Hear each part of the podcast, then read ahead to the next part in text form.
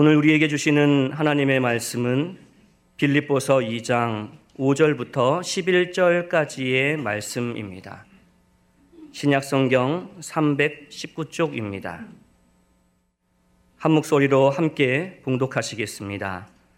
너희 안에 이 마음을 품으라 곧 그리스도 예수의 마음이니 그는 근본 하나님의 본체시나 하나님과 동등됨을 취할 것으로 여기지 아니하시고 오히려 자기를 비워 종의 형체를 가지사 사람들과 같이 되셨고 사람의 모양으로 나타나사 자기를 낮추시고 죽기까지 복종하셨으니 곧 십자가에 죽으심이라 이러므로 하나님이 그를 지극히 높여 모든 이름 위에 뛰어난 이름을 주사 하늘에 있는 자들과 땅에 있는 자들과 땅 아래에 있는 자들로 모든 무릎을 예수의 이름에 꿇게 하시고 모든 이름으로 예수 그리스도를 주라 시인하여 하나님 아버지께 영광을 돌리게 하셨느니라. 아멘. 여러분 요즘 장안에 화제가 되고 있는 드라마가 하나 있습니다. 어느 방송국에서 11월 28일부터 방영하기 시작한 스카이캐슬이라는 드라마입니다. 상위 0.1%의 사람들이 모여 사는 초호화 주택 단지 안에서 남편은 왕으로 그리고 자기의 자녀들은 공주와 왕자로 세우려고 수단 방법을 가리지 아니하고 자녀를 명문대학에 입학시키려고 동분서주하고 있는 처절한 욕망을 가진 주부의 삶을 그려낸 드라마입니다. 제가 이 드라마에 관심을 갖게 된 것이 이 드라마를 보면 우리 사회에 가지고 있는 일반적인 자녀관이라든지 인생관을 여실히 볼 수 있고요. 더군다나 이 드라마가 실화를 바탕으로 쓰여진 드라마라는 것이었습니다. 드라마를 보면 위로 위로 끊임없이 상향해서 올라가서 피라미드의 맨 꼭대기 정상 위에 서기 위해서는 심지어 자녀의 도둑질까지도 스트레스를 해소하는 방편으로 정당화하는 웃지 못할 모습들이 그려지고 있습니다. 그런데 이 드라마를 시청하는 많은 사람들이 드라마 안에 나오는 사람들처럼 요란스럽지는 않지만 그들의 정신과 또 삶의 그림자를 일정 정도는 공유하고 있다는 것입니다. 마치요, 누가 성공하고 싶어 하지 실패하고 싶어 합니까? 만일 선택해야 된다면 다른 사람을 밟고 올라가기를 원하지 누가 자기의 등을 내줘서 다른 사람이 나를 밟고 올라가도록 놔두려고 하겠습니까? 우리는 은닉하기보다는 드러나기를 좋아하고요. 남의 얘기를 듣기보다는 그에게 말하기를 좋아하고요. 다른 사람에 의해서 선한 영향력을 받기보다는 그 사람들에게 끊임없이 영향을 주고 싶어 합니다. 그리고 그 영향의 맛을 들린 사람은 그렇게 하기 위한 말과 행동을 당당하게 하고 다닙니다. 이런 사람들을 우리는 자기를 실현한 사람이라고 칭찬합니다.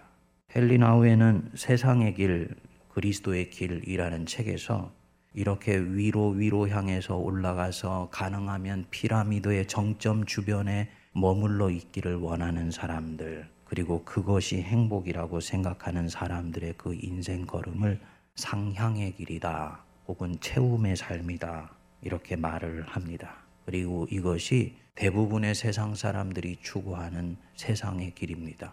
창세기 11장에 이미 이런 삶을 추구하는 사람들이 나와 있죠. 사람들이 바벨탑을 높이 쌓고 난 뒤에 말합니다. 자 성읍과 탑을 건설하여 그 탑 꼭대기를 하늘에 닿게 하고 우리 이름을 내고 지면에 흩어짐을 면하자. 이렇게 살려고 하는 삶은 무엇인가 우리가 입술을 깨물고 결심하지 않아도 인간이 자연 상태에 있으면 자연스럽게 그런 삶을 쫓아가게 되어 있습니다. 신앙의 세계 안에 들어와서도 이런 패턴은 반복됩니다. 예수님을 따르는 일군의 무리들이 디베려 바닷가의 6월절에 맴돌고 있었습니다. 예수님께서 이들에게 먹을 것이 없는 것을 아시고는 보리떡 다섯 개와 물고기 두 마리를 가지고 5천 명이 넘는 사람들을 먹이셨습니다. 이들은 자기들이 찾던 메시아를 마침내 만났다고 환호성을 질렀습니다. 그 광야에서 예수를 집요하게 쫓아다녔습니다. 예수님이 이들을 뿌리치시고 배를 타시고 가버나움으로 왔는데 거기에까지도 이들이 찾아왔습니다. 그리고 예수께 물었습니다. 랍비여 언제 여기까지 오셨나이까? 그러니까 예수께서 이들의 속에 무엇이 있는지를 아시고는 일갈하셨습니다. 내가 진실로 진실로 너희에게 이르노니 너희가 나를 찾는 것은 표적을 본 까닭이 아니다. 너희가 나를 찾는 이유가 있다. 그 이유는 너희가 표적 헤메이라 하나님의 나라가 예수라는 갈릴리의 한 선지자를 통해서 임하여 있기 때문이 아니고 하나님의 그 통치 아래 너희들이 부복하기 위해서 나를 쫓아온 것이 아니고 너희들이 나를 쫓아온 이유가 있다. 뭐냐? 떡을 먹고 배부른 까닭이로다. 배고픈 이에게 떡을 주니 식량 문제가 해결되었습니다. 그래서 사람들은 생각했던 거지요. 아, 이 예수를 따르면 앞으로 먹고 사는 문제는 큰 걱정을 하지 않아도 되겠구나. 그래서 지금 당신을 따르고 있다는 거예요. 그들 속에 있는 것을 아시고는 정면으로 그들의 그 영혼의 어두운 그늘을 걷어치워 버리셨던 것입니다. 이들이 얼마나 얼굴이 화닥거렸을까요? 주님, 우리가 회개하고 잘못을 주님 앞에 고합니다. 라고 얘기하지 아니하고요. 이들이 이 말을 듣고 예수를 떠나갔습니다. 예수님은 말씀하셨습니다. 썩을 양식을 위하여 일하지 말고 영생하도록 있는 양식을 위하여 하라. 예수께서는 이 사람들 속에 무엇이 작동하여서 당신을 따르고 있는지를 아셨던 것입니다. 그들은 예수를 따르고 신앙생활을 하면서 세상에서 가진 욕구 중에 하나도 내려놓지 아니하고 예수를 통해서 상향의 길과 채움의 삶을 여전히 추구하고 있었던 것입니다. 자신의 연약함으로 인해서 채우지 못했던 것을 하나님의 능력을 통해서 채우고자 한 것입니다. 여러분, 주님께 일용할 양식을 달라고 구하는 것은 죄가 아닙니다. 인간답게 내가 살기 위해서 필요한 것을 요청하는 것은 악한 기도가 아니에요. 문제는 뭐냐? 주님께서 우리에게 이런 것을 반드시 채워 주십니다. 하나님이 살아계시고 그분이 얼마나 우리의 인생을 깊이 품으시는지를 우리로 하여금 알게 하시기 위해서라도, 즉, 표적을 보여주시기 위해서라도 주님은 우리의 필요를 반드시 채워주세요.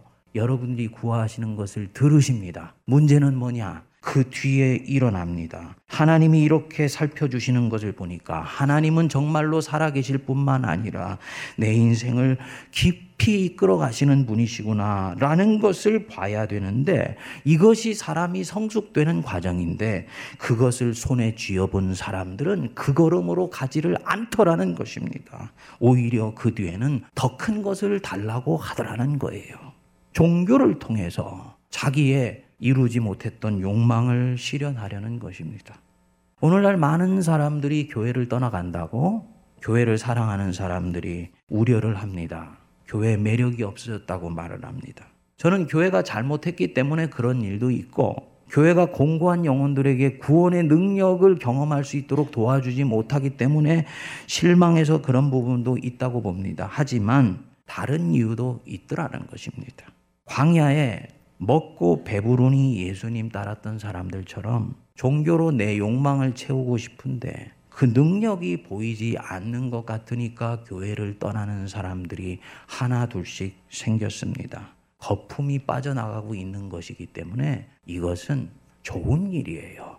공교롭게도 우리나라의 경제가 급격히 발전했던 70년대, 80년대와 90년대 초반까지와 한국 교회가 130년의 역사 속에서 가장 급격하게 부흥했던 70년대, 80년대, 90년대 초반까지는 그 궤적을 같이 합니다. 교회 와서 먹고 배불렀던 사람들이 더 많은 것들의 능력을 추구하려고 와서 경제가 발전하는 것 때문에 이것이 손에 만져지는가 했는데 90년대 초반이 지나면서 90년대 후반에 IMF가 생기고 그 뒤부터 우리 경제가 서서히 슬럼프에 빠져들게 되니까 이제 그것을 경험하지 못하게 된 것입니다. 그러면서 사람들이 하나 둘씩 빠져나가기 시작했습니다. 여러분, 교회는 여러분처럼 비가 오나 눈이 오나 바람이 부나 궂은 날씨가 되나 교회 사랑하는 마음으로 교회를 섬기는 사람들을 통해서 재건될 것입니다. 믿으시기 바랍니다. 우리 예수님은 보세요. 그분은 상향의 길이 아니고 하향의 길로 끊임없이 내려가셨습니다. 채우는 삶이 아니고 비우는 삶을 추구하셨습니다. 오늘 주신 본문 말씀으로 한번 들어가 보십시오. 예수님이 육체를 입고 이 땅에 오신 신학적인 의미가 무엇인지를 가장 아름답게 묘사한 부분입니다. 이 빌립보서 2장 5절부터 11절까지는 성도들이 암송하시는 것이 좋습니다. 사도 바울이 성령의 영감으로 쓴 노래가 아니고요.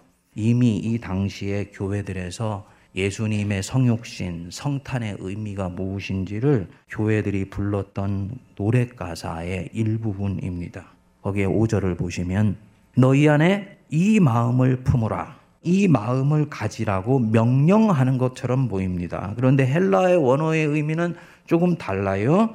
이 마음을 품으라 그래서 프로네이테라 그래서 추구하다, 얻으려고 애쓰다, 경주하다 이런 뜻입니다. 그러니까 이 마음을 가지려고 추구하고 애쓰고 경주하며 노력해라. 지금 너희들 안에 아직 그 마음이 없다는 것은 알고 있어. 하지만 그것을 가질 때야 비로소 너희들이 영생을 얻을 수 있으니 너희는 프로네이테 이 마음을 가지려고 애쓰고 노력해라. 무엇을요? 곧 그리스도 예수의 마음이니. 원어로는 그리스도 예수 안에만 있는 그 마음이란 뜻이에요. 너희 안에 그리스도 예수 안에 있는 그 마음을 가지려고 추구하고 경주해라. 세상 사람들의 가슴 속에서는 절대로 찾을 수 없고 너희들의 가슴 속에서는 그것이 있는지 없는조차도 알 수 없지만 그리스도 예수 안에 꿈틀꿈틀 살아 숨쉬고 역사하는 그 마음 가지려고 경주하고 애써라. 그 마음이 어떤 마음이냐? 6절부터 8절까지 마음이죠. 6절 우리 한번 같이 보겠습니다. 시작. 그는 근본 하나님의 본체시나 하나님과 동등됨을 취할 것으로 여기지 아니하시고 그는 근본 하나님의 무엇이나 본체 그리고 하나님과 원래 어떤 분이라고요? 동등한 분이에요. 예수님과 하나님은 여러분 동격입니다. 우리 성도님들이 삼위일체를 고백을 할 때 삼각형의 모양으로 고백을 하지 않고 성부, 성자, 성령 이렇게 상하로 위계로 고백하는 분들이 있습니다. 그도 그럴 것이 성부가 아버지니까 제일 높고 그 다음에 아들이고 그 다음에 아들이 하늘로 올라가시고 난 뒤에 성령을 보내주니까 성령이 제일 꼬랩이라고 보는 것입니다. 이것은요 성경적 신앙 고백이 아니에요. 성경적인 신앙 고백으로는 성부와 성자는 동격입니다. 본래는 천지가 만들어질 때 예수님도 하나님, 성부 하나님과 같이 세상을 만드셨는데 예수님이 하나님과 동등됨을 취할 것으로 여기지 아니하시고 이 땅에 내려오셔서 철저히 아들로서의 당신 삶을 완결하셨어요. 이게 성경적인 신앙 고백입니다. 그래서 뭐라 그랬습니까? 7절. 오히려 자기를 비워 종의 형체를 가지사 사람들과 같이 되셨고. 그뒤 유명한 말씀을 하지요. 뭐라 그랬습니까? 자기를 비워. 헬라어로는 케노시스라 그러는데 비웠다.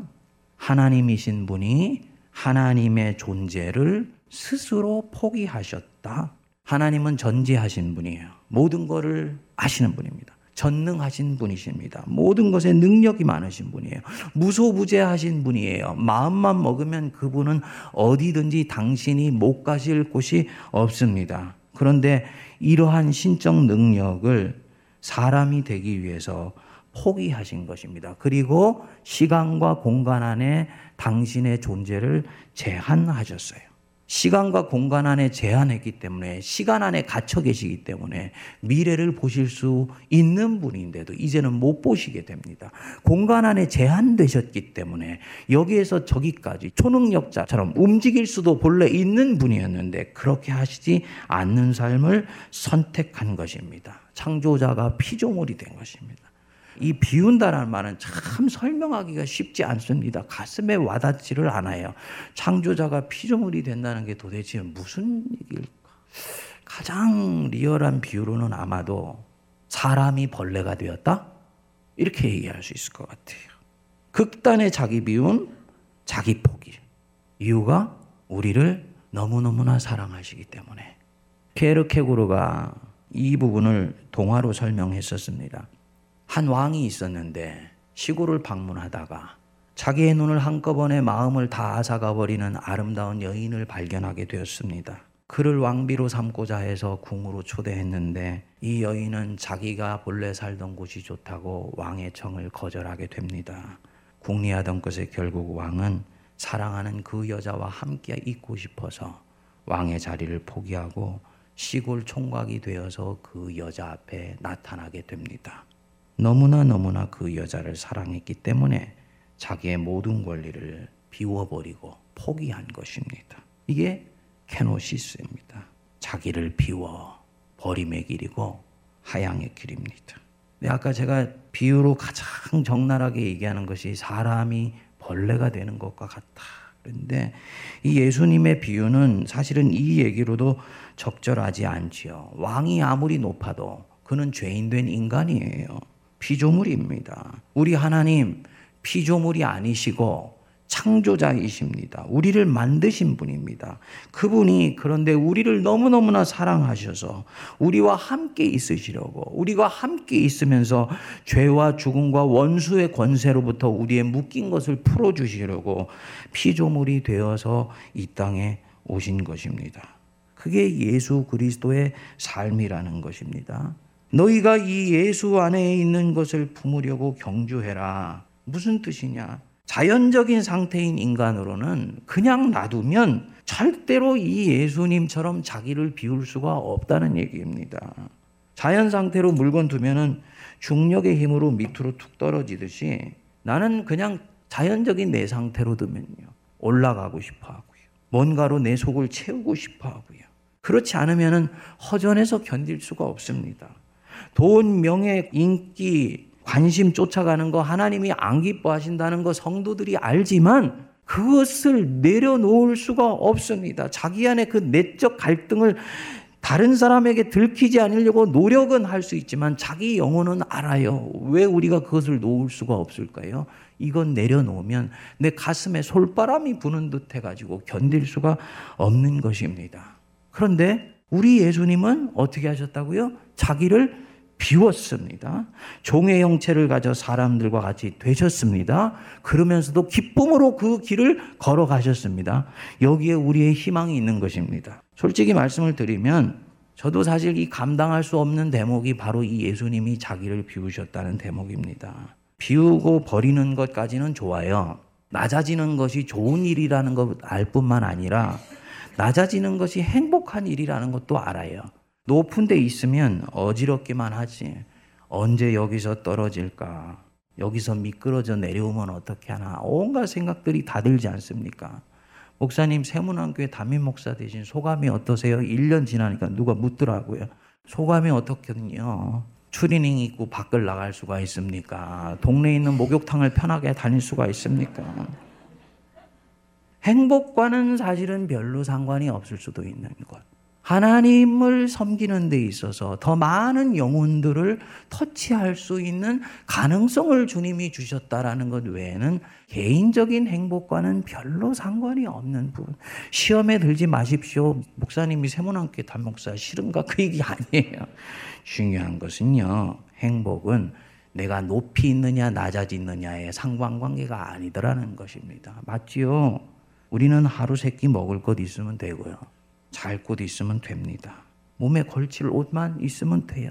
다른 사람이 나를 어떻게 보고 내가 만족하면 되는 것입니다. 이건희 회장이나 저나 여러분이나 하루 세 끼 밥 먹는 것은 마찬가지입니다. 별로 동의하는 분이 없으신데 어, 목사님 저도 이건희 회장처럼 한 끼 점심 식사 150만 원 되는 데서 한번 먹어보면 소원이 없겠습니다. 여러분 인생에 딱 한 번은 그 축복이 여러분들에게 임하게 되기를 기도합니다. 네, 여러분, 한 번만이면 좋게요. 이것을 추구하면 어느 날 그렇게 먹지 못하면 어떻게 하는가 염려가 찾아오면서 저나 여러분들의 마음의 감옥에 갇히게 되는 것입니다. 그래서 우리는 이 부분까지 내려갈 수도 있습니다. 문제는 뭐냐면 이렇게 낮아지고 자기를 비우고 겸손해지면 한 가지 불편한 진실에 직면하다라는 거지요. 제가 이전 섬기던 교회에서 소그룹을 인도하면서 한 집사님이 저에게 이 문제를 놓고 솔직히 오픈을 했었습니다. 그러더라고요. 목사님, 성경에서 우리에게 가르쳐 주시는 대로 낮아지는 것 좋고 겸손해지는 것 좋습니다. 비우는 것 좋습니다. 그런데요, 세상에서 제가 그렇게 하니까 사람들이 저를 우습게 보기 시작하더라고요. 마치 제가 힘이 없어서 그런 것처럼 저를 함부로 대하기 시작하는 것을 보았습니다. 어떻게 해야 됩니까? 저는 이분의 믿음이 너무나 귀하게 여겨졌습니다. 적어도 하나님의 말씀을 실천하려고 몸부림쳐 봤기 때문에 나오는 고민이었습니다. 우리 예수님이 정확하게 이 일을 겪으셨어요. 8절 보시면 사람의 모양으로 나타나서 자기를 낮추시고 죽기까지 복종하셨으니 곧 십자가에 죽으심이라. 어떻게 우리 주님이 그 십자가에서 침뱉음을 당하는 그 모욕까지도 받으시면서 그 자리에 끝까지 있으실 수 있었을까요? 더 무서운 것은 그런 일들이 나를 기다리고 있을 것이다. 비우는 순간부터 이런 일들이 내 자존감을 철저히 짓밟는 악의 힘들이 도처에서 역사하기 시작할 것이라는 걸 당신도 아셨을 것인데 그 두려움과 불안과 염려를 어떻게 뛰어넘으시면서 하나님의 길을 치료하게 선택하실 수 있었을까? 어떻게 그 유혹을 이길 수 있었겠습니까? 기도입니다. 기도. 자연 상태로는 죄인된 인간은 절대로 자기를 비울 수 없어요.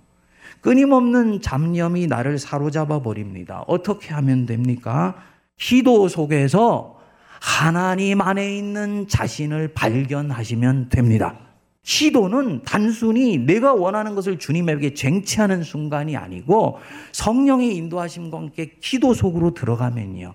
하나님의 임재 앞에 내가 있게 돼요. 그러면 하나님이 나를 바라보시는 눈으로 비로소 내 자신을 볼 수 있는 능력이 생기게 됩니다.